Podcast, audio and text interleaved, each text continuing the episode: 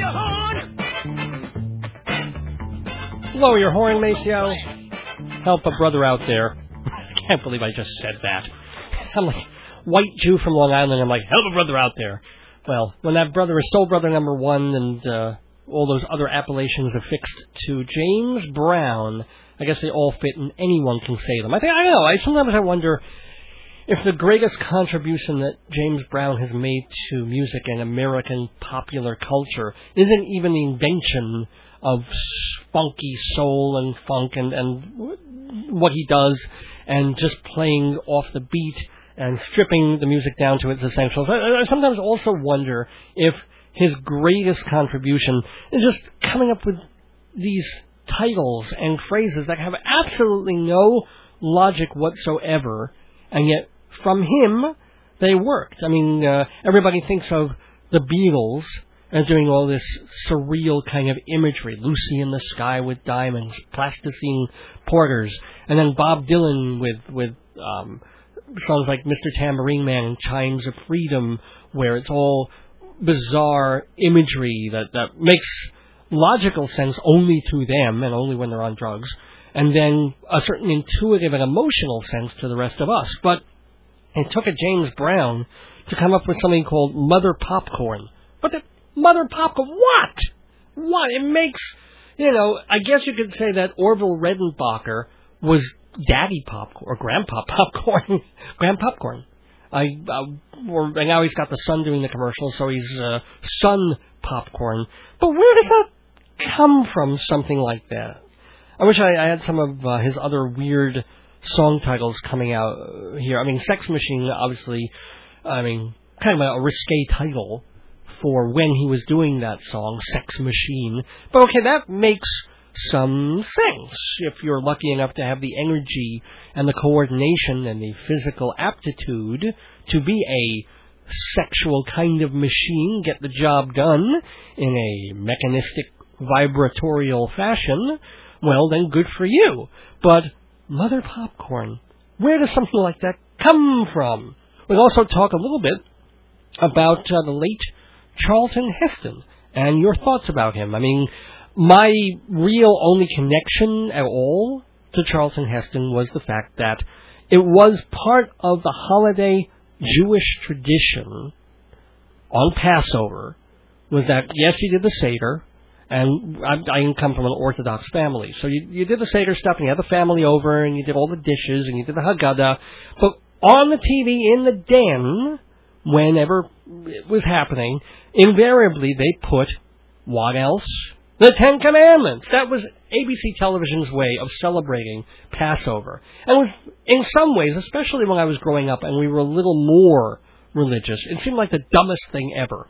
Because here you are, you've got all these Jews around, and, and we're talking from the Orthodox to the, the conservative and even Reformed community, well, maybe not so much the Reformed community, but all celebrating. We're busy. Okay? We are busy at the table. The, the women are busy not to be sexist about this, but they're busy cooking and setting the table, and the fathers are busy, well, drinking and hiding the afikoman and talking and arguing and doing stuff, and, and, you know, it's a family event. Not everybody's going to be hunkered down watching a three and a half hour Cecil B. DeMille movie. And yet, here it was, ABC would, would set aside two nights, part one and part two, because of all the commercials, to show the Ten Commandments with Charlton Heston as Moses. And some, you know, and I, I kind of resented it. I was like, how dumb is that? That they're doing on the Seder night when you're really not supposed to be watching television. Uh, it's a kind of a holy night. The Orthodox certainly aren't going to be doing it. And I'm not just talking about that sect of the Jewish Orthodox who don't look at movies at all and, and aren't allowed to hold Natalie Portman's hand. Poor guys. No, I'm, I'm, I'm talking about basic Jews who are kind of busy the first and second nights of Passover in America. And yet, that's when ABC TV would choose to put on the Ten Commandments. And yet, somehow, even though we were all busy, we kind of knew the Ten Commandments were on. And because it's a kind of a half boring film, it always worked out. And I think maybe there were some Jews at WABC who knew this, that if they timed it just right, you you'd have this first part of the Seder, and you get through all the, the those things, and then you get to the meal, and everybody eats, and you get sort of in between the meal and while dessert was being prepared, you would go into back into where the TV was, and lo and behold, that was the point when the good stuff was happening. One night it'd be the plagues, you know, and then the, for the next Seder it'd be crossing the Red Sea. So you you wouldn't have to wade through all the boring stuff, and you'll bring it back. Oh, the Israelites cannot go. Send them back. Yeah, and, and all these things, and then some of the ridiculous makeup and Edward G. Robinson. Yeah, I mean, we all saw that at least once, but I don't know if any Jew has seen the Ten Commandments all the way through more than once. What we've seen is the good parts, and and happily, thankfully to ABC, the good part always tended to be in that in between time when we're having a meal and dessert and you go in and it's like, oh, they're crossing the Red Sea. Everybody come in. Especially when you finally got a colored television and it was really kind of cool. So you go in and you watch them cross the Red Sea and it took about five minutes. And then we go back in and finish off the Seder, which is, you know, less, second half of the Seder is 20 minutes long. It's nothing. So, um, and now that there's so many different TV channels and everything's changed, I don't even know. I think now they put the Ten Commandments on the week before Passover, or or maybe two weeks. I think I saw it on TV already, and it's more wise. And I guess they took my advice some point down the line and realized it was kind of a silly to put it on opposite the Seder, and I kind of miss it on Seder night. Now I feel like it should be part of the Seder in a in an Americanized, multi not multicultural, but a melting potty Melting potty. There's a there's a new phraseology that that uh, will get some heads talking. In the melting potty kind of a way that American diaspora Jews would celebrate the holiday. So I I, I I'm not going to start a campaign to bring the Ten Commandments back on Seder night because it's still kind of silly. But I don't know. Maybe I could just do a highlight reel, uh, you know, ten o'clock, right, or, or nine forty-five so people can get home relatively early. 9:45, crossing the Red Sea. 9:55, we're back at the table finishing the seder, and then I I think that could work. Anyway, how did I? Oh, because Charlton Heston, and I was hoping people might call in at six three one eight eight eight eight eight one one area code six three one eight eight eight 8811 is the number at the uh, the radio station for a couple more minutes if you want to give your Charlton Heston memories. I still have never seen the full Planet of the Apes film. I know it's a classic. I just I was so not into sci-fi growing up that I, I kind of avoided that whole genre and didn't pay attention and, and thought it rather stupid. And I'm sure it's a very good movie, and everybody knows the last couple of minutes of the first Planet of the Apes film, and uh, you know, Heston on the beach with with this giant Statue of Liberty head. You fools!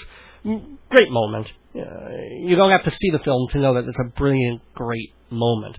And so he's given us, you know, Char- Charlton has given us some good um, filmic moments. So I'll miss him for that. And if he ended up becoming something of a stooge for the National Rifle Association and was played that way for Michael Moore's amusement in that film Bowling for Columbine, you know, for good and for bad. I mean, it wasn't necessarily fair to him but also, there are things about the NRA that um, might might take some second thoughts to. Well, he you know he was an old man, and he made his uh, his contribution. And let's face it, when we think of Moses, what do we think of? We think of first that statue with um, I think it's Michelangelo. Could be wrong about that, but but this big marble statue with a beard, and unfortunately uh, dreadfully, those stupid horns on his head, which were supposed to be like beams of light, but of course gave all the um, the anti-Semites and and the uh, non-Jews cause to think, oh, Jews have horns. It's, it's, it's, horns on their heads. They're devilish. No, it was just a stupid sculpture. Maybe it was just extra clay. Maybe um, I guess it was Michelangelo was making Moses. He was like, I, you know, I've got these two little things and if I chip them off, I might break the whole head, and it'll cost me weeks worth of work again. Let me let me leave them on. Um, maybe he was thinking, I'll leave them on, and then I'll, I'll make him a hat. And then he ran out of time, and and they said, you know, no, he, he doesn't have his hat on yet because he's Jewish. He got a yarmulke, and the people that he was sculpting it for were like, maybe the mega cheese or something. So no, no, no, it's fine the way it is. We we need him for our gallery opening. And Michelangelo says, no, he's got. Look at those things. We'll put. I need. Let me at least make a tiny little yarmulke for them. Two little yarmulkes, one for each horn. And they're like, no, no, no, we need it now. And and it's come down through the ages like that. Oh well. some things you can't control in life and art. But anyway, speaking of life and art and things of that nature, let me tell you what's going to be on Dave's Gone By tonight at 11, just a few minutes away. Well, going to be fun. It's going to be a musical edition and a plagiaristically mu- musical edition of Dave's Gone By tonight because my guest is Timothy English, or will be Timothy English, who has uh, written a book kind of a I'm surprised somebody hasn't done this before about rock and roll plagiarism, be it really direct and overt or sort of covert. I mean, rock and roll by nature is something that plucks things from all different sources, from the blues, from the English music hall, from minstrelsy, from occasionally even classical themes. I mean, that's what it does. Rock and roll just feeds off everything and then transforms it and converts it. And sometimes, if you're a Bob Dylan, it takes it takes a phrase here and there, or, or even a whole melodic line, but does make it recognizably something else. And then other times, well, the source and then the outcome or the new output are a little too close for comfort. Now, the most famous example of that, and the one that really made the papers and put it out there, was She's So Fine and the George Harrison song My Sweet Lord. And a really cool story behind that. Tim English is going to get into it because not only did George Harrison fight and lose the idea that he copied the song He's So Fine without giving credit when he was doing My Sweet Lord, but his defense wasn't just that, oh, he never heard the song and he wasn't copying it. His defense was that he was copying another song. Find out which song tonight on Dave's Gone By from Timothy English, and he is the author of, do I have the, name of the book? Sounds Like Teen Spirit Stolen Melodies, Ripped Off Riffs. Sounds like Teen Spirit. It's going to be a fun conversation, and yes, we're going to play quite a few samples of songs that sound like other songs. Some you'll be pretty familiar with, and some you'll be like, oh wow. That's what I love about radio. You get those oh wow moments. So hopefully you'll be saying oh wow a few times uh, when listening to Dave's Gone By tonight. Well, hello, Aru. This is Peter Fitzgerald. Guess what time it is? That's right. It's time for Dave's Gone By, a gay old time on AM 1240 WGBB Freeport and AM 1240 WGBB.com for live audio reaming, uh, streaming.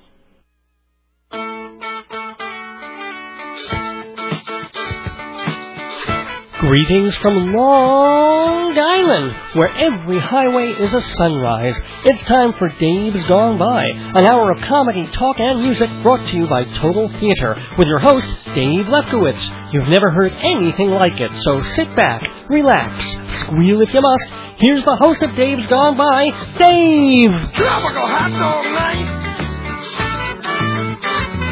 I two flamingos in a fruit fight! Well, there goes the neighborhood. Welcome, welcome, welcome, everyone, on this first Sunday night in April 2008. It's April 6th, and time for the 267th episode of Dave's Gone By. So happy to have you here, and uh, I'm Dave Lefkowitz, radio personality, uh, theater critic, journalist, and general raconteur. Are, are there raconteurs anymore? I don't know. Well, uh, I guess when Pamela Anderson plays very. Oh, anyway. This program is brought to you by a bunch of cool people. And it's, it's a little odd here because I'm so used to having a guest co-host over the past few weeks. I've had um, usually it's Jeff Goodman, but Jeff is in Las Vegas, so I'm with him. I hope he's getting lucky in well, however many ways that can mean. And he will be back certainly next week. And also a shout out to Joe Salzone, who was my guest co-host last week, and he's busy over with uh, the satellite people. So good wishes to all of them. And it's been a while since I've done this by myself, so it's a little uh, little, you know, little odd, little weird feeling. When there's silence, there's nobody to pick it up. If I lose my train of thought in the middle of something, uh, it just sort of sits there and hangs there. So you'll have to bear with me. This is uh, this is kind of going back to some old ways of doing things. But I'm not completely alone on this episode of Dave's Gone By. In fact, in a few minutes, we have a very special guest, an author and someone who's as into music, certainly, I guess, as I am, and that's always a kind of a good thing, into rock and roll music, and he concentrated on one particular aspect of it, and the fact that even though rock and roll is by nature a form of music that cannibalizes other things, it cannibalizes poetry, it cannibalizes all these other different kinds of music, everything from Broadway show tunes to rhythm and blues to gospel, certainly to country music, hillbilly music, rockabilly, um, which I guess was kind of later on. But but I mean, you name it. It's, it's even taken classical music. Uh, just last week, I went to Town Hall and heard a group called the East Village Opera Company, and what they do is they take famous operatic arias and do them in a very kind of bombastic uh, prog rock sort of way. And you know, a little of it goes a long way for me, but it, they do it pretty well, and it's kind of exciting. I mean, you know all the musical themes, and then hearing them done with a heavy backbeat and real serious guitar work, it's like, oh, okay, interesting, interesting. It can be done, but sometimes rock gets a little too close to the source, or it even starts eating its own self. The most famous example of that has to do with George Harrison, where um, that's that's the one that really made the papers and became a big cause celeb of one song being just a little too much like another song. I'm sure that happened at the Brill Building all the time when people were back writing songs by the hour, or you know they punched a check five days a week, um, or cashed a check five days a week and punched their time cards and went into people like Don Kirshner or um, to or with Neil Sedaka or to Phil Spector and said, "Here it is. Here's my song," and it sounded like something that someone played down the hall three days ago, and by osmosis, they didn't even realize they were doing it, but they were stealing because it was just in the air. Well, some there's sometimes osmosis and sometimes stealing. And as I said, the most famous example had to do with George Harrison's "My Sweet Lord," which sounded a little too much like the chiffons, he's so fine. And so, um, and I, I think also the killer was it wasn't just like the verse, but the chorus sounded the same. We'll, we'll play them uh, later as, as examples, but I'm, I'm sure you know both songs and you know how close they are and what, how much of a field day the media had when that trial was going on, and everybody looking at George Harrison going, "How could you not realize? How could you have not known the song? He's so fine." And I mean, how could it not? And his defense, and this is the funniest part of it, and this is what we'll be talking with Timothy English about uh, regarding his book, Sounds Like Teen Spirit. We'll, he mentions, and then he says, the defense that George Harrison used was not that he was copying He's So Fine, or, or that it came to him by his own mind thing, but in fact, he was really copying another song. So, kind of, what song was it? You're going to have to stay tuned to find out for the rest of this episode of Dave's Gone By. We're going to be talking with Timothy English, who is the author, or Tim English, author of Sounds Like Teen Spirit, Stolen Melodies, Ripped Off Riffs. It's going to be a lot of fun, and we're going to be playing clips. Some you'll be familiar with, and some you're going to, your jaw's going to drop, and you're going to be like, oh my god, I sure hope somebody sued somebody got paid royalties, somebody made a deal, etc., and so forth. So anyway, that is going to be tonight on Dave's Gone By. Timothy English, my special guest, but that is not the only thing we're doing on the show. Oh no. We're going to make room for Broadway news and reviews, hopefully. Oh, we haven't had time for them in the past few weeks because we've had so much else to do. But hopefully this week we'll get to Inside Broadway with all the stuff that's going on on the Rialto. I mean, it's really, it's heating up now. It's early April and everything's opening and this is a real flurry of Broadway activity right now for the next couple of weeks. So definitely check out Inside Broadway later in the show. I'll be reviewing The Homecoming, the, uh, Harold Pinter revival on Broadway that has one more week to run before it closes. I've been meaning to review the, that production on this show since it opened, and knock wood, I will finally get to it uh, seven days before it closes. Oh well. And if there's time, I'll also talk about the recent, well, the brand new revivals of two incredibly important, major, wonderful shows, Gypsy and South Pacific. So all of that tonight on Dave's Gone By. All that remains is to thank our sponsors, Hewlett Minuteman Press, 1315 Broadway in Hewlett. 516-569-5577 is the phone number. 516-569-5577 for Hewlett Minuteman Press. 10% off for Dave's Gone By listeners on any job big or small. Fancy Schmancy Balloons. That's Jeff's company. That's the company that you go to if you are having a party and you want it to look really good because Jeff does these marvelous balloon archways and great balloon designs, and he also does these incredibly clever and fun centerpieces for your tables, and it's not expensive at all. So give Jeff a call when he's back in town. a Couple of days, 516-797-3229. 516-797-3229. This program is also brought to you by MortgagesRock.com. They are the premier mortgage brokers. Why? Because not only can you get a mortgage from them or financing to redo your home or for college loans, something like that, but you can learn how to be a mortgage broker and get the commission and all good stuff like that. Now I know the economy is where it is and the big subprime problem and all of that.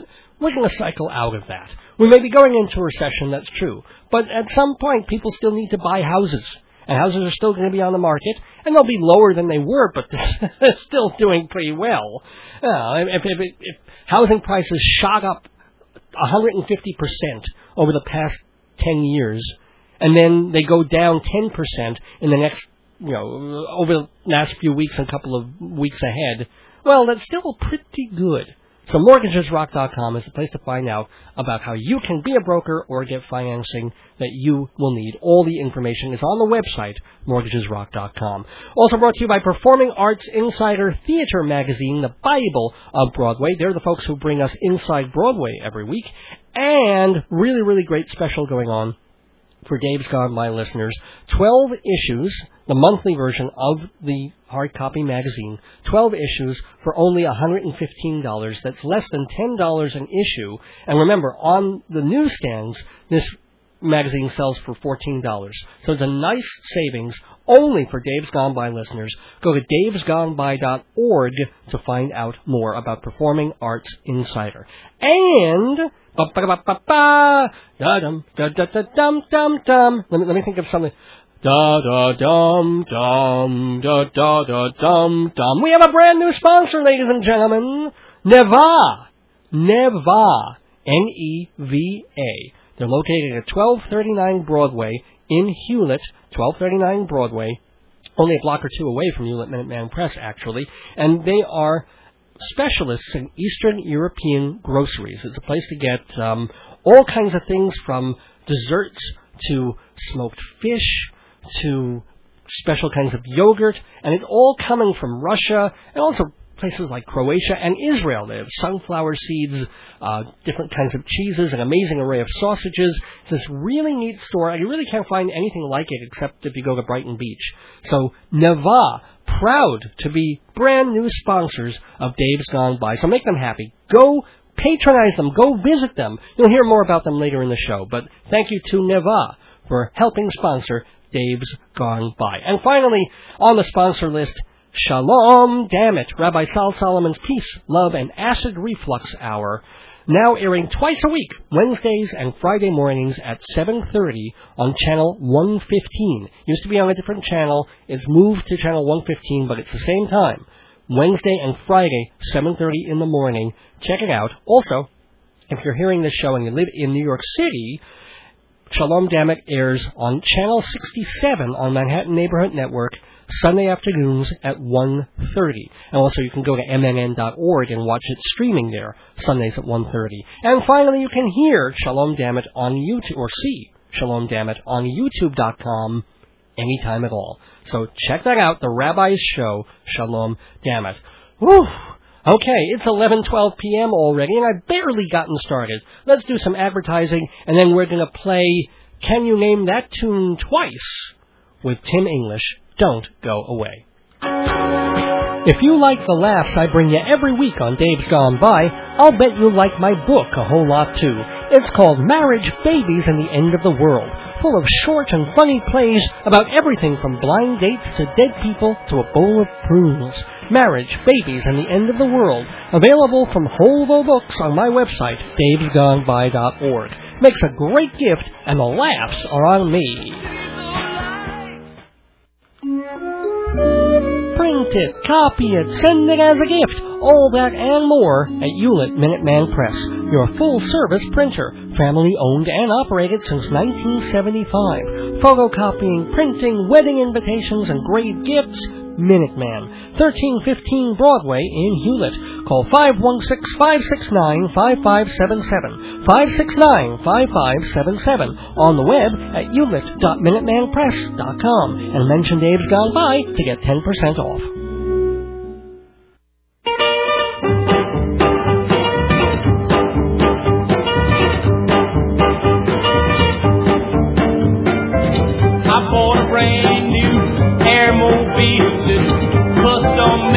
For the flight deal with a powerful motor and some hideaway wings.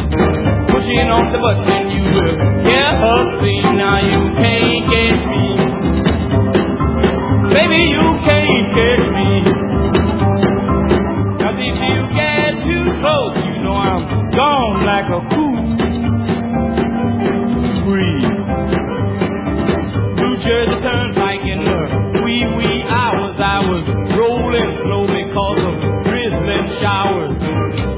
on, flat top. He was moving up with me, then come waving goodbye in a little old souped up jitney. I put my foot in my tank and I began to roll, moaning siren for the state boat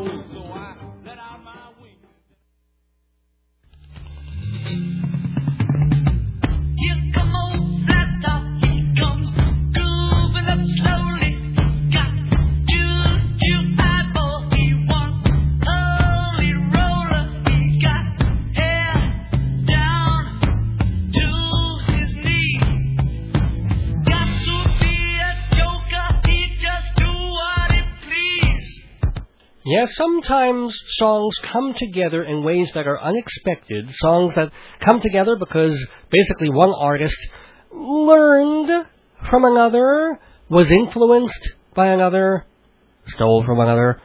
Hmm. That sometimes, uh, that's a line, it's a line that uh, has to be decided who crossed what. Well, I'm not necessarily an expert on that, but I do have someone who is on the telephone with us in the neighborhood. He's a fellow who wrote a book called Sounds Like Teen Spirit about stolen melody, yeah, stolen melodies, ripped off riffs. Fellow named Tim English. And uh, Tim, you there with us? Good evening, Dave. How are you? Oh, good, good to hear from you. I'm great, and, and thanks so much for being with us in the neighborhood, and thanks for writing this book about something that we've all thought about and talked about. But it's great that someone codified this and got together these lists of songs where you put the two of them together and you go, "Whoa!" You know, was this intentional? And was it an homage, or was it something more? Well, what gave you the idea to do it? Well, it's an idea that uh, I had for, uh, I guess, probably over 20 years uh, back when I was back in college, and I always thought it would be a neat idea. Whenever I talked to my friends about uh, music, uh, you know, I thought it was a topic that people were really interested in. If people were really into rock and roll and music in general, and nobody else had ever done it, and I had sort of uh, done a little writing on music in my uh, high school and college days, and uh, so I started putting the book together over really many years. And during that time, I'd pop into the Barnes and Noble and see if anybody else had come up with the idea. Uh-huh. and if they had, I would have uh, just uh, thrown in the towel, but nobody ever did. So there it is.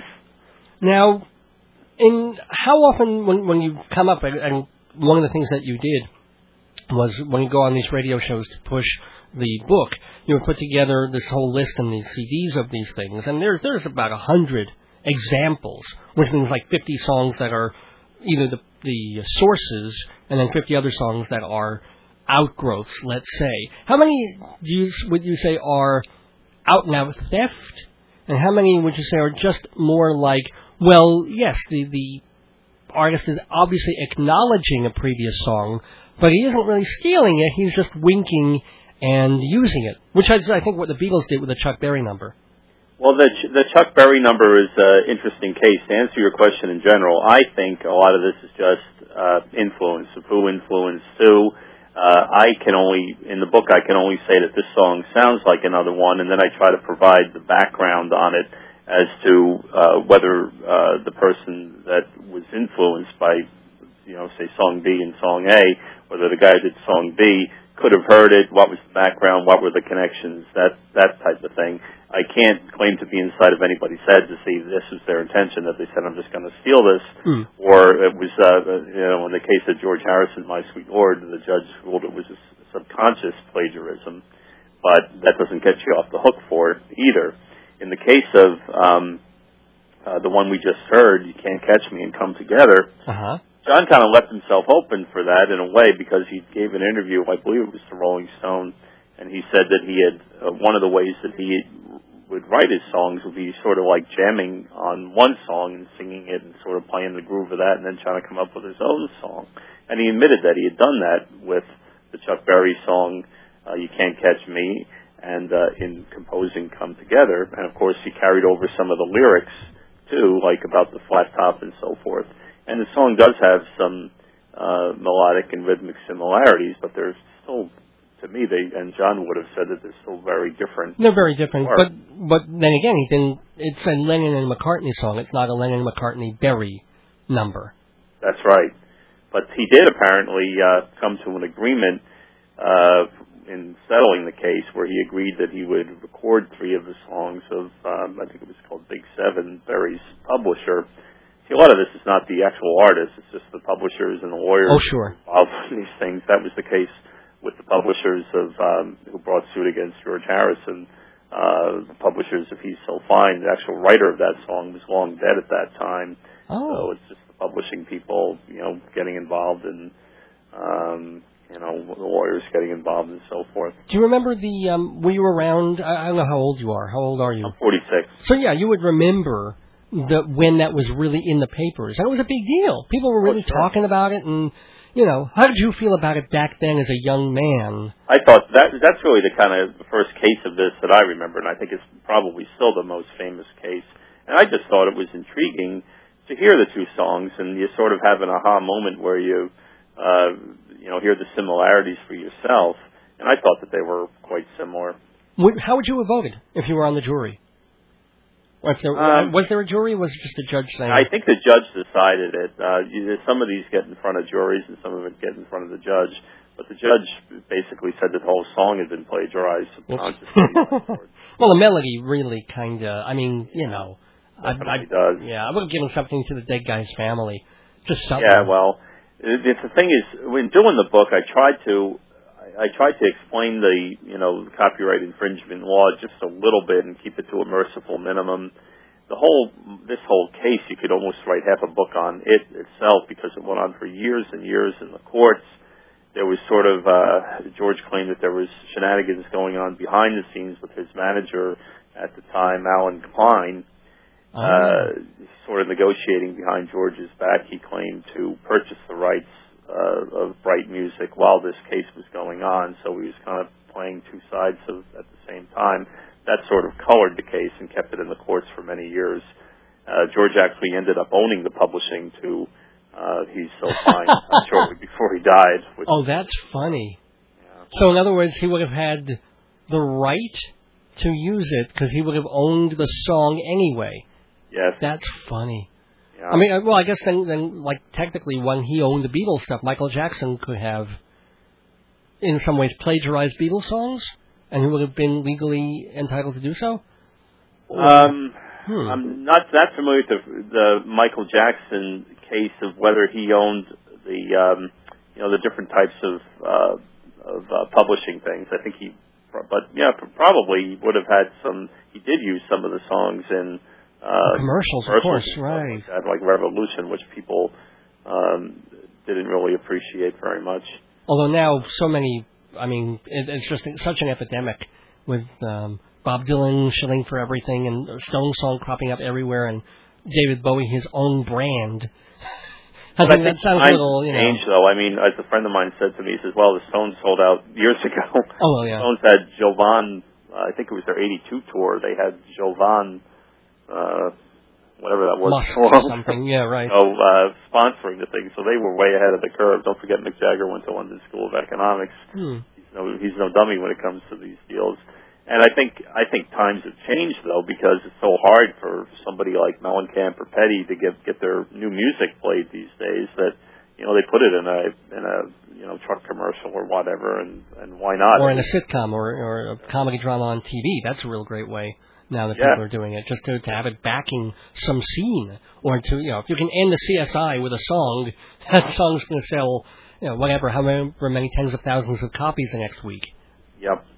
But the one thing that you didn't mention about um, the George Harrison case, and, and we'll get on to some other ones, but uh, the thing that struck me as most funny when I was talking to you earlier this week was his defense had to do with the fact that he wasn't just doing, he was not copying He's So Fine.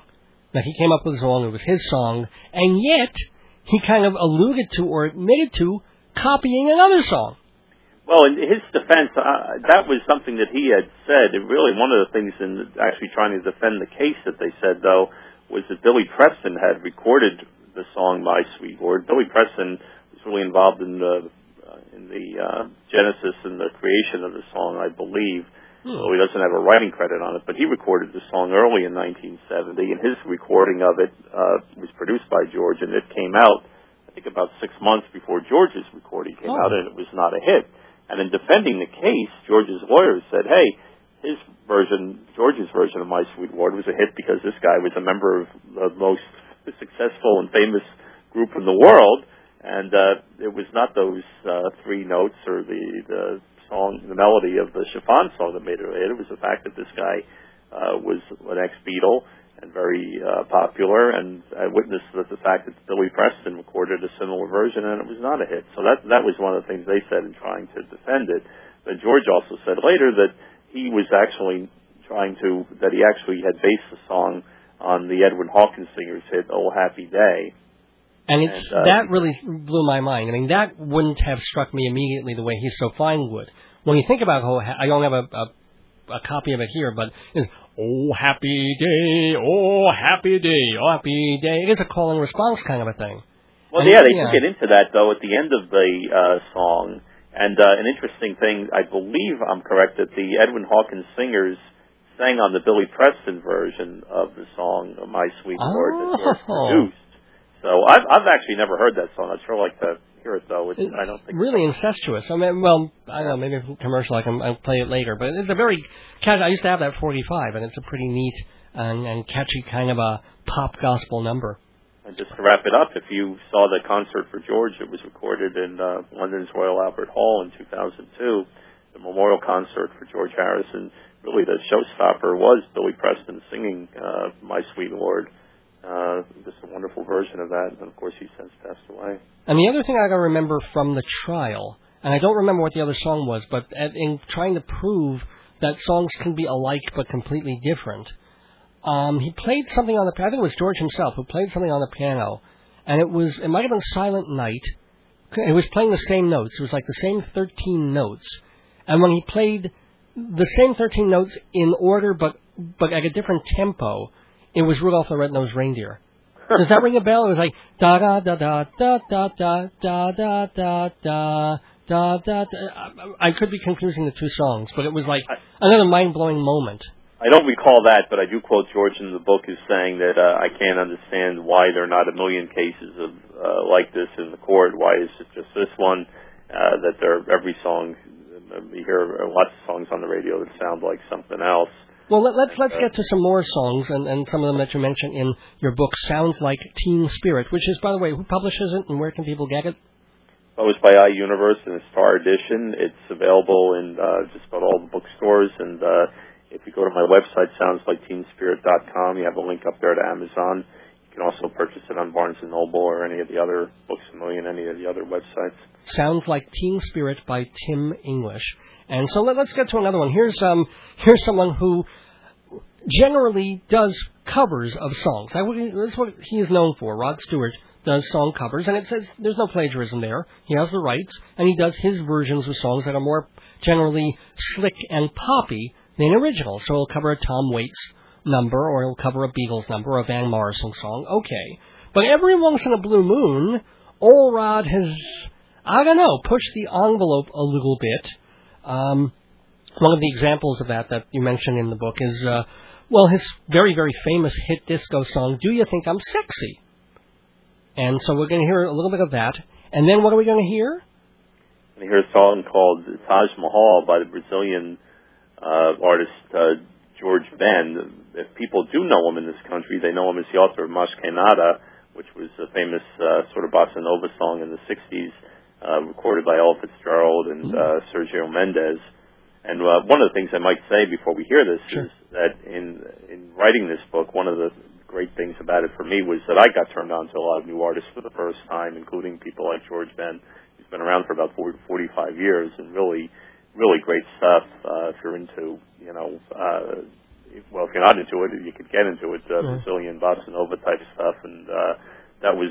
I hope that in reading the book, people will have will likewise get into some new music for the first time.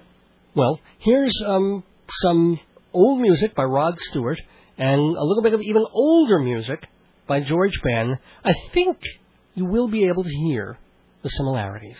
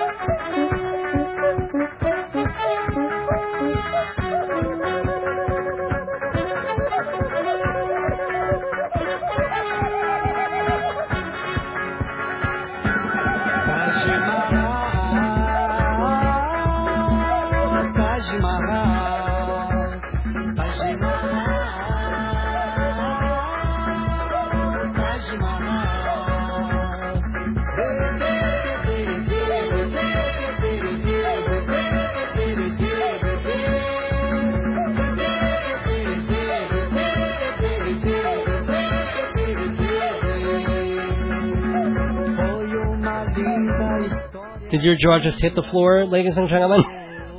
I mean, that's just, uh, you know, wow. How, how, what is the, the time span between those two songs? Do you know, uh, Tim? Yeah, that that song was recorded in '72, and uh, Do You Think I'm Sexy from '78. Wow. Uh, Yeah, We're, we're coming around to that chorus again. do príncipe Shah Jahan, Nice song. pela princesa Nilma. Everybody now. Oh, not yet.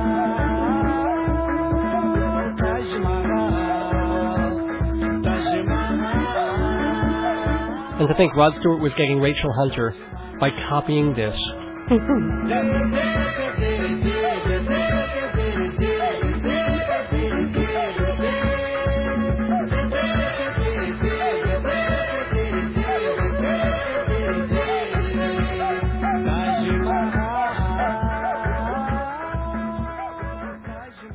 Now, was there ever kind of a, a court case about this, or is it just one of those things where, you know, George Ben was just happy Rod Stewart acknowledged his melody? Uh, there's a little more to it than that. okay, what, what, what? The, uh, as you can see, this one is there are certain the, the examples in the book where I just wonder how there never was a court case, but this one there was. And uh, getting the details on some of these court cases, Dave, is a little murky because um, they're um, a lot of times they're sort of covered up or swept under the rug at some point. But in this case, he did initiate legal action, and it was moving apparently through the courts. As uh, "Do You Think I'm Sexy" was kind of riding high in the charts. It was the number one hit in this country and a lot of other countries. And uh, Rod Stewart uh, said, "I'm going to donate my um, royalties, songwriting royalties from this song to UNICEF." And he did so at a um, televised concert in January '79 from the UN. Yeah. And uh, I found an interview with George Ben from recently, I think about two or three years ago, and he said how he, what did he think about this whole incident? And he said, uh, well, I'm very glad that the song is going to um, assist the uh, poor children of the world through UNICEF, but it would have been nice if I had a say in it before somebody had just given away my Yeah. royalties were rightfully due to me. So uh, kind of mixed feelings there. How Uh, about uh, uh, some of that money could have gone into the George Ben Fund? Yeah, the, yeah. the Feed the uh, Bossa Nova Singer Fund. Why not? And Yeah. it's not the only time that um, Rod Stewart has played a little bit fast and loose with his sources and with with taking rather wholesale melodies from other places. Here's, here's another song that you um, thought of that you, you came up with. It's called "The Death of Georgie." There, there's two Killing of parts. it. Georgie, I think it is. Oh, is it the killing of Georgie? I'm sorry, you're right. I, I think you're right about that. It's, it's, the, the cool. It's another song where he's got this out because it's a really it's a song about tolerance. It's about this kid who's gay, and he gets killed over it, and how sad that is, and why can't we all live together? So you want to be on in on Rod Stewart's side of this. And in fairness, and I do point out in the book, uh, you're exactly right. There weren't that many people even today, and this was, I think, '76, and it was sort of a. Uh, you have to give Rod Stewart credit. Uh, it was sort of a brave thing to uh, record uh, a song with that theme at that time. So here's here's the the first part of the song, which I guess this is pretty you know In these days of changing ways, so-called liberated days, a story comes to mind a friend of mine. Georgie boy was gay, I guess, nothing more, nothing less. The kindest guy I ever knew. His mother's tears fell in vain. The afternoon, George tried to explain that he needed love like all the rest. Paul said there must be a mistake. How can my son not be straight after all I've said and done for him?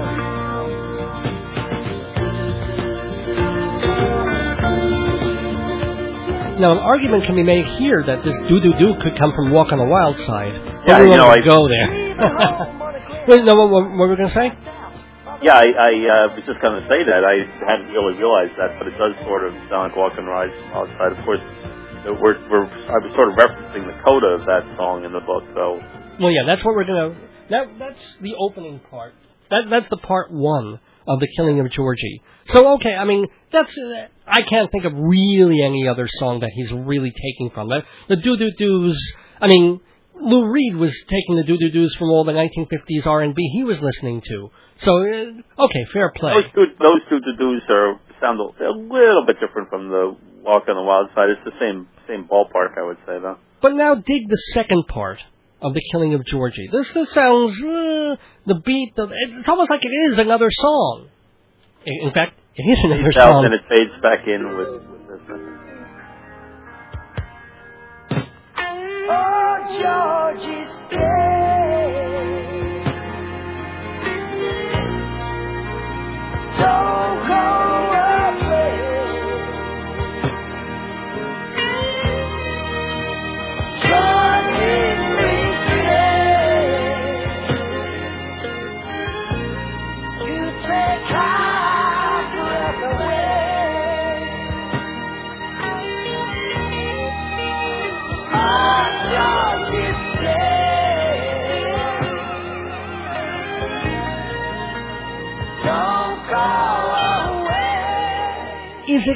Remotely possible that Rod Stewart was not familiar with this Beatles song?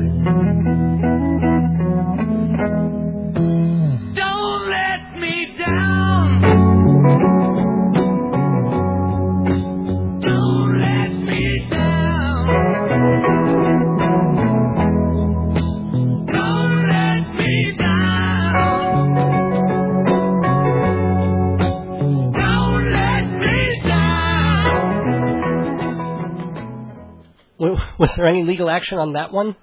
No, uh, the uh, one of the uh, things I saw reference that was in John Lennon's. I think it was his Playboy interview recorded right before he was killed. Um, he mentions Rod Stewart's song. They don't really. I think they they kind of messed up in the way they quoted them because they sort of referenced Maggie May as being similar to, to "Don't Let Me Down." But I, so, but I'm Oh. I'm almost positive that he was referencing this song because he mentioned "Don't Let Me Down." And he said, and this is this is a song that sounds exactly note for note like it. And he said, "Oh, Rod, that Rod Stewart song." And uh, he said, "The lawyers never noticed that one, but uh, he certainly noticed it." Uh, Somebody asked me the question, Dave, in one of my interviews recently. They said, "Well, did the Beatles ever sue anybody? They've gotten sued so much." And I can't recall a case where they have.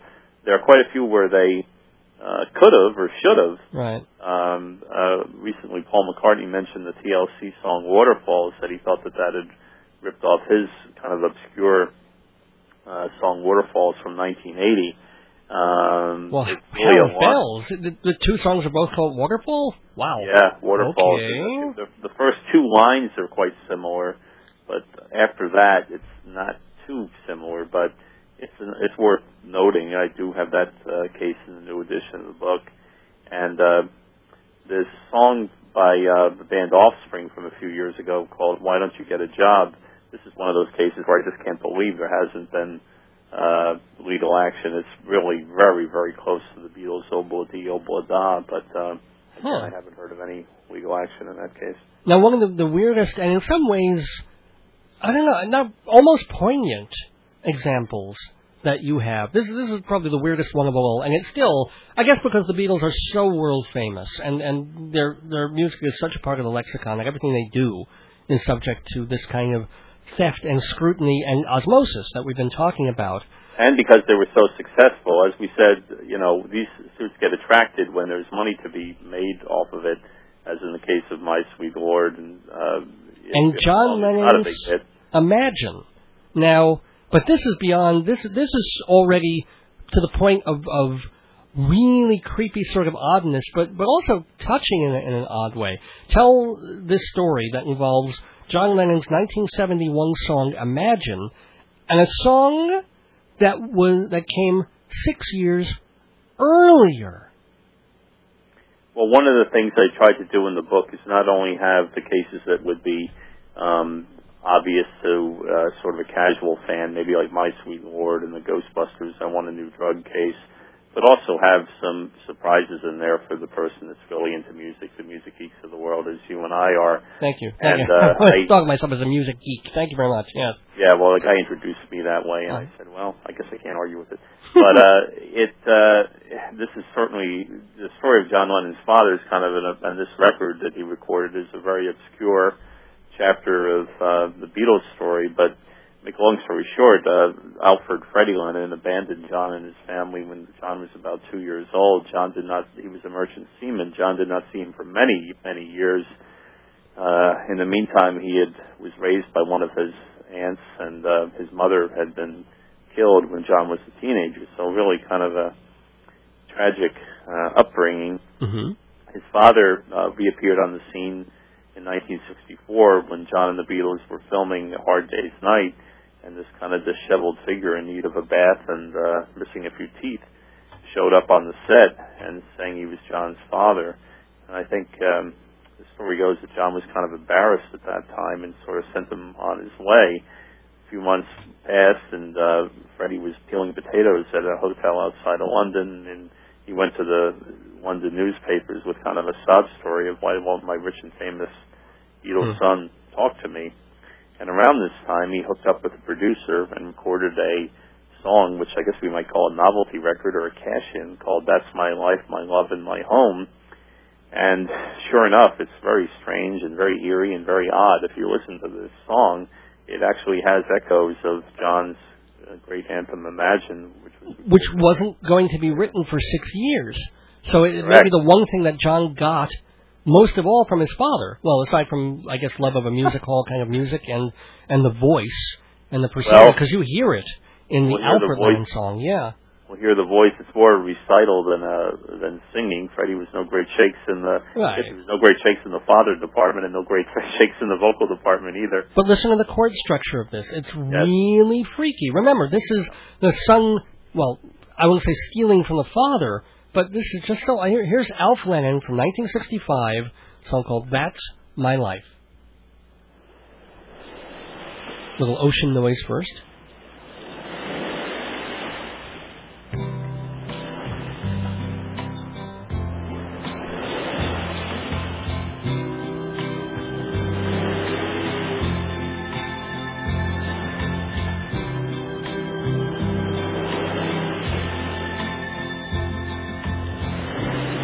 My story where I once left off.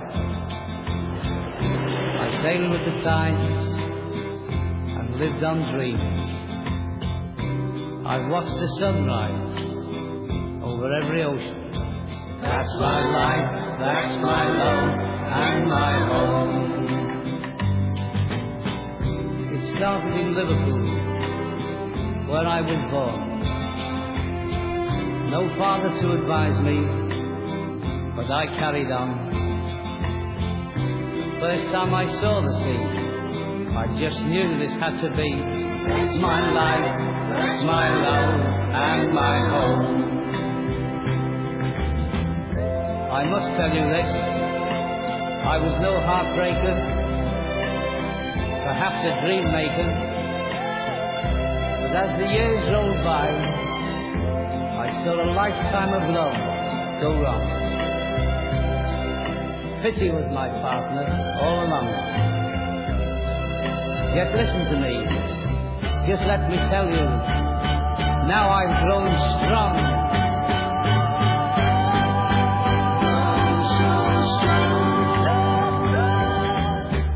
It could be the end of my story, but my story will never end. As people have always told me, I've been a true friend. With little to give, but a heart to lend. That's my life, that's my love, and my home. I'll make no excuses for my own abuses. Cause life makes us all that way. I could blame the cruel sea for taking away from me. That's my life, that's my love, and my home. That's my life, that's my love, and my home. That was my life, my love, and my home. And you do hear, you know, the echoes. I mean, they're certainly not the same song, but the same key.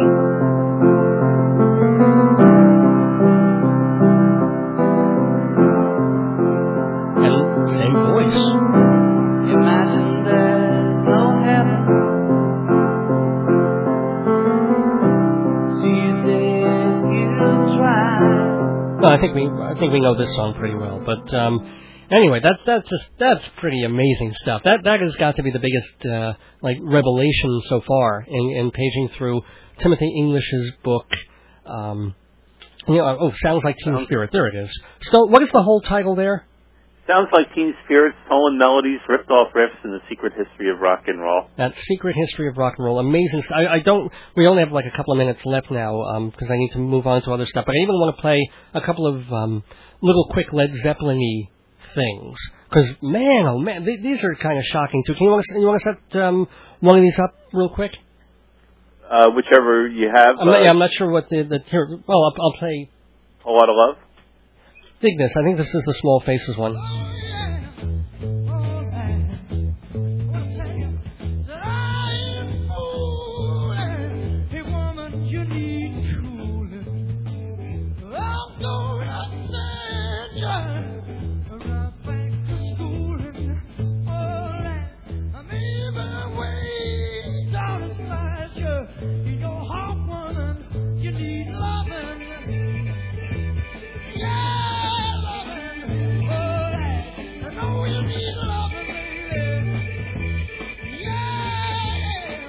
That is not Robert Plant. It's not early Led Zeppelin, even though it sort of sounds like them on their first album. Who is that? That is Steve Marriott, uh, the lead singer of the band The Small Faces. Extremely successful group in the UK. It included Kenny Jones on drums, Ian McLagan, and um, and uh, Ronnie Lane. All all very talented guys, underrated and uh, kind of underappreciated in this country, with one or two exceptions. Uh, they had a couple of minor hits. Uh, the story behind this song is that it was written by the Chicago blues band Willie Dixon and popularized by Muddy Waters in the early 60s. The Small Faces version was, the original song was You Need Love. Their version was called You Need Lovin', and uh, was, I believe they did not properly credit it either. I believe they tried to take songwriting credit on themselves.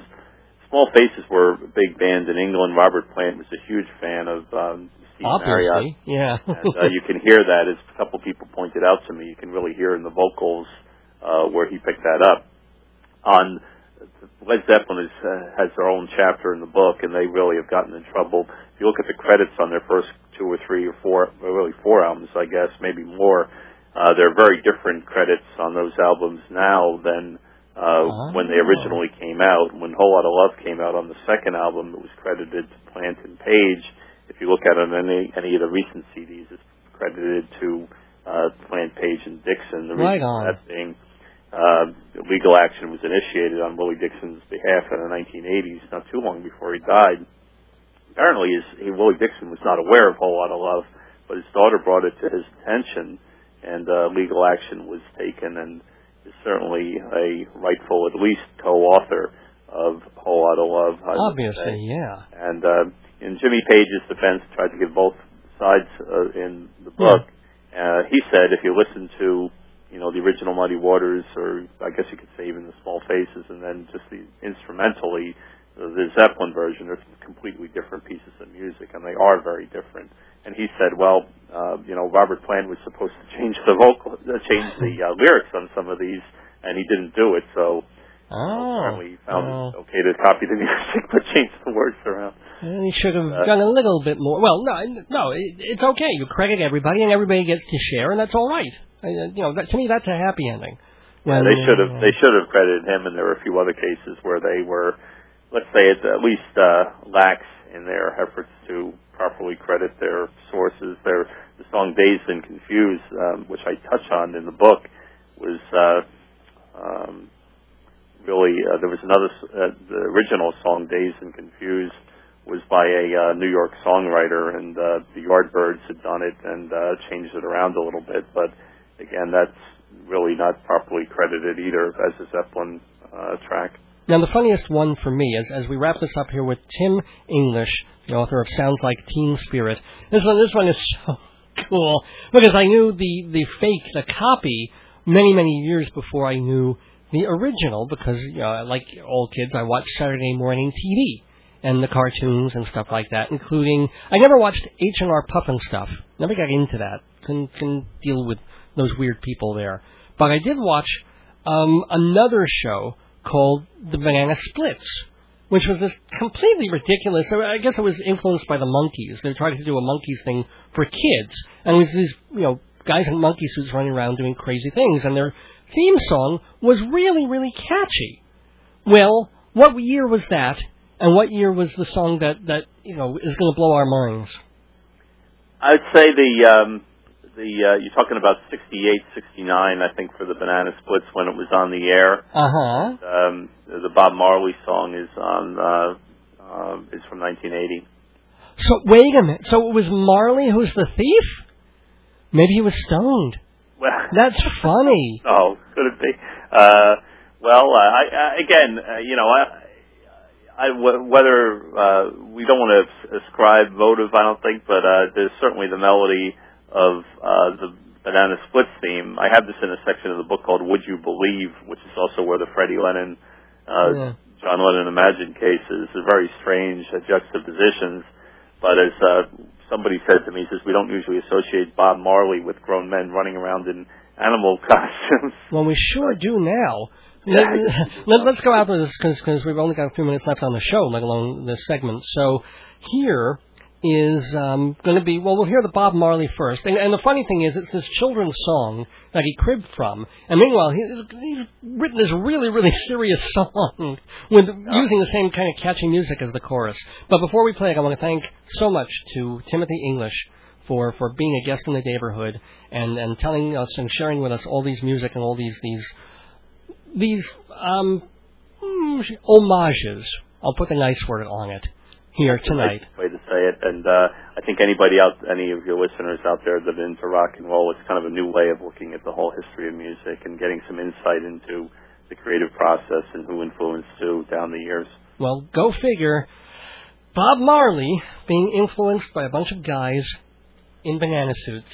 Doesn't get better than that, ladies and gentlemen. Thanks, Tim. Thank you, Dave.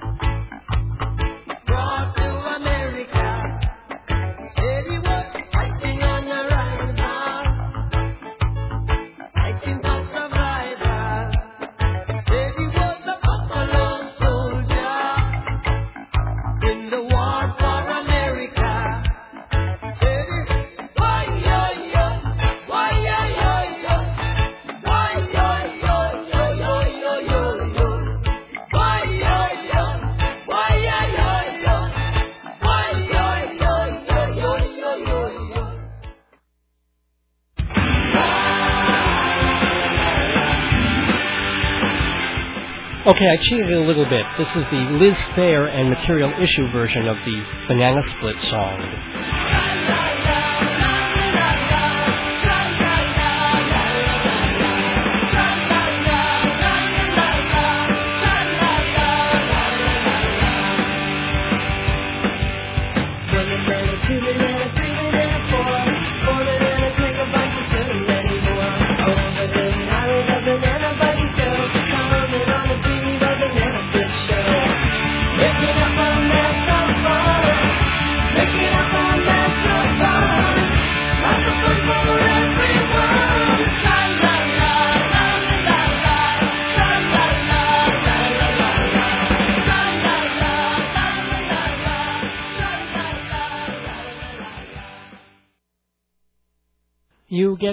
Parodies and sketches, interviews and patches. Check our website listing and you'll find your faves airing week after week. Every show was unique. Nah, those were the good old Daves. That's right. So many great moments on past episodes of Dave's Gone By. Now they're archived and available on CD. Special guests like Neil Innes, zany sketches with Rabbi Saul Solomon, and songs like Makin' Poopies. Classic episodes of Dave's Gone By, only $11 or less if you buy more than one. Add a dollar each for a personal autograph. Check davesgoneby.org for all the past shows or email davesgoneby at AOL.com. If you wanna have fun, buy CDs everyone. Yeah, those were the good old days. Never say never unless you want the best Eastern European delicacies all in one place, all at fabulous prices. Neva, the brand new international market at 1239 Broadway in Hewlett. Stephen's the owner, and he's got sausage, kefir, Israeli sunflower seeds, smoked fish, delicious juices, food from the old country, seven days a week. Nava, 516-295-3892, 295-3892. At Nava, you'll be Russian back for more.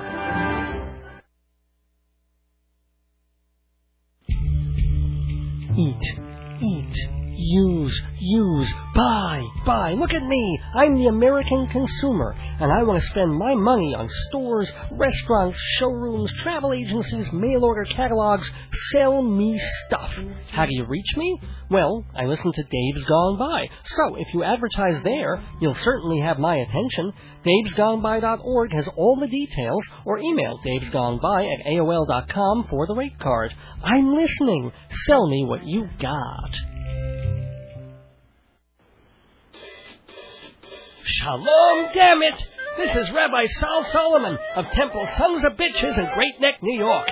and I personally invite you to watch my new TV show, Shalom Dammit, Rabbi Sal Solomon's Peace, Love, and Acid Reflux Hour, every Wednesday morning at 7.30 on Cablevision. If you've never seen a Jew before, this is your chance. Shalom Dammit, 7.30 a.m. Wednesdays, or anytime on YouTube. You have my blessing. Welcome back to Dave's Gone By, the closing minutes of this show. That was, of course, Rabbi Saul Solomon. Don't miss his TV program. So many chances to, to catch it now. Remember, Wednesdays at 7.30, Fridays at 7.30, both on channel 115 on Cablevision of Woodbury, Long Island. New York listeners, if you're in Manhattan, you can now see it on Manhattan Neighborhood Network, channel 67, Sunday afternoons at 1.30. Really cool time for it. And also, you can see it at MNN's website, mnn.org, Sunday afternoons at 1.30. But remember, if you've got the computer, just go to youtube.com and see every episode of Shalom Dammit anytime you want to at YouTube. Well, once again... Thanks to the vagaries of having a one hour show, I don't have time to do Inside Broadway. All I'm going to say then about The Homecoming is if you missed it, you missed nothing. It's awful. I never liked the play, and this is a particularly dull and not very tense and not very interesting one, even though it's got Raul Esparza, who's a very good actor that I like a lot, even though it has Eve Best, who can really do no wrong and was so superb doing Eugene O'Neill two seasons ago on Broadway. So if you haven't seen The Homecoming, by all means don't rush out to see it. Nobody has. It's been selling terribly, and they're finally closing the thing. So next week and the week after, hopefully I will get to talk to, about some really, really great shows on Broadway right now, including revivals of Gypsy and South Pacific, which are both exceptional in different ways.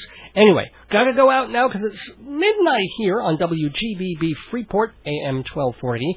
Dave Lefkowitz here, closing up shop, going out, but not before I thank our wonderful sponsors, Nava Market, 1239 Broadway in Hewlett, 516-295-3892. They're open seven days a week, and they've got groceries and things, pro, not produce, but things like yogurt and desserts and pastries and sausage and cooking things and noodles from all over the place, mostly Russia, but also from places like um, other parts of Eastern Europe and Croatia and Israel. A lot of Israeli goods too at Nava Market, 1239 Broadway in Hewlett, only a couple of blocks from Hewlett Minuteman Press, the copy kings of Broadway, where Dave's Gone By listeners get 10% off any job, big or small. Hewlett Minuteman Press, 1315 Broadway on the South Shore of Long Island.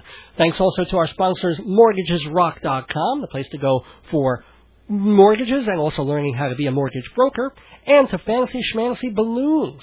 516-797-3229 for all your party decorating needs. And Performing Arts Insider Theater Magazine. One year of Performing Arts Insider. 12 big, big issues. Incredibly useful journal. Only $115 for Dave's Gone By listeners. So that's less than $10 an issue for a magazine that generally sells for $14 on the newsstands. Definitely check it out at performingartsinsider.com. Okay, just want to remind people that Marilyn Maye is going to be back at the Metropolitan Room April 8th through the 16th. Marilyn Maye, a delightful guest on this program and one of Johnny Carson's favorite singers on his show. I saw her her gig at the Metropolitan a few couple of months ago. Really, really nice show. Go check her out. And the lovely and talented Maude Maggart. She's doing Speaking of Dreams at the Algonquin Oak Room. She's really moved up in the world. So she started on April 1st and she's playing through May 10th at the Algonquin. So we want tickets to that. 212-419-9333. Area code 212-419-9333. If you have comments about this week's show, um, and I, I, I just had a wonderful time. I just had so much fun tonight at, on the radio. This is why I do it. But if you want to tell me you liked it, you didn't like it, whatever you thought, Dave's Gone By at AOL.com. D-A-V as in Victor. Dave is Gone By at AOL.com. And of course, check my website, davesgoneby.org, for all kinds of news and information on the show. And try and get on the mailing list so we can tell you what's coming up on future Dave's Gone Bys. I can tell you right now, upcoming guests include Neal Karlen, who is the author of a book called The Story of Yiddish. I will not be doing that interview.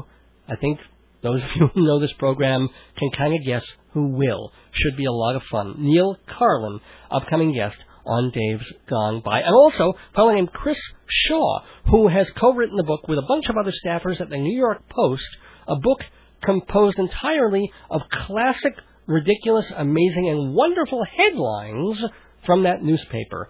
Don't miss it. These are in the upcoming weeks of Dave's Gone By. Remember that you can listen to 25 old shows anytime by going to davesgoneby.org. They're free. Also now, AM1240WGBB.com is podcasting episodes of Dave's Gone By, so we can hear a couple of previous weeks, recent previous weeks, and not have to be on here at 11 o'clock to hear them, which is kind of neat.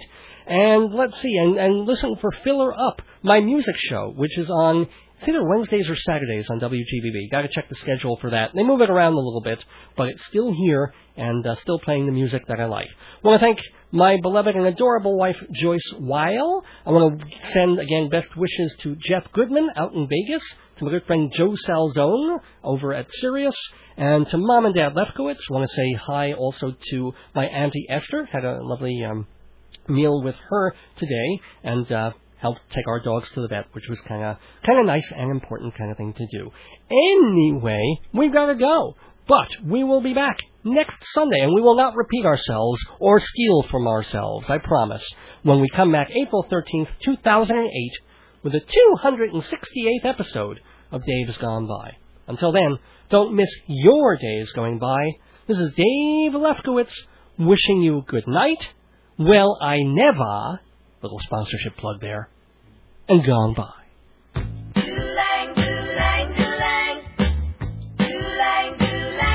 He's so fine.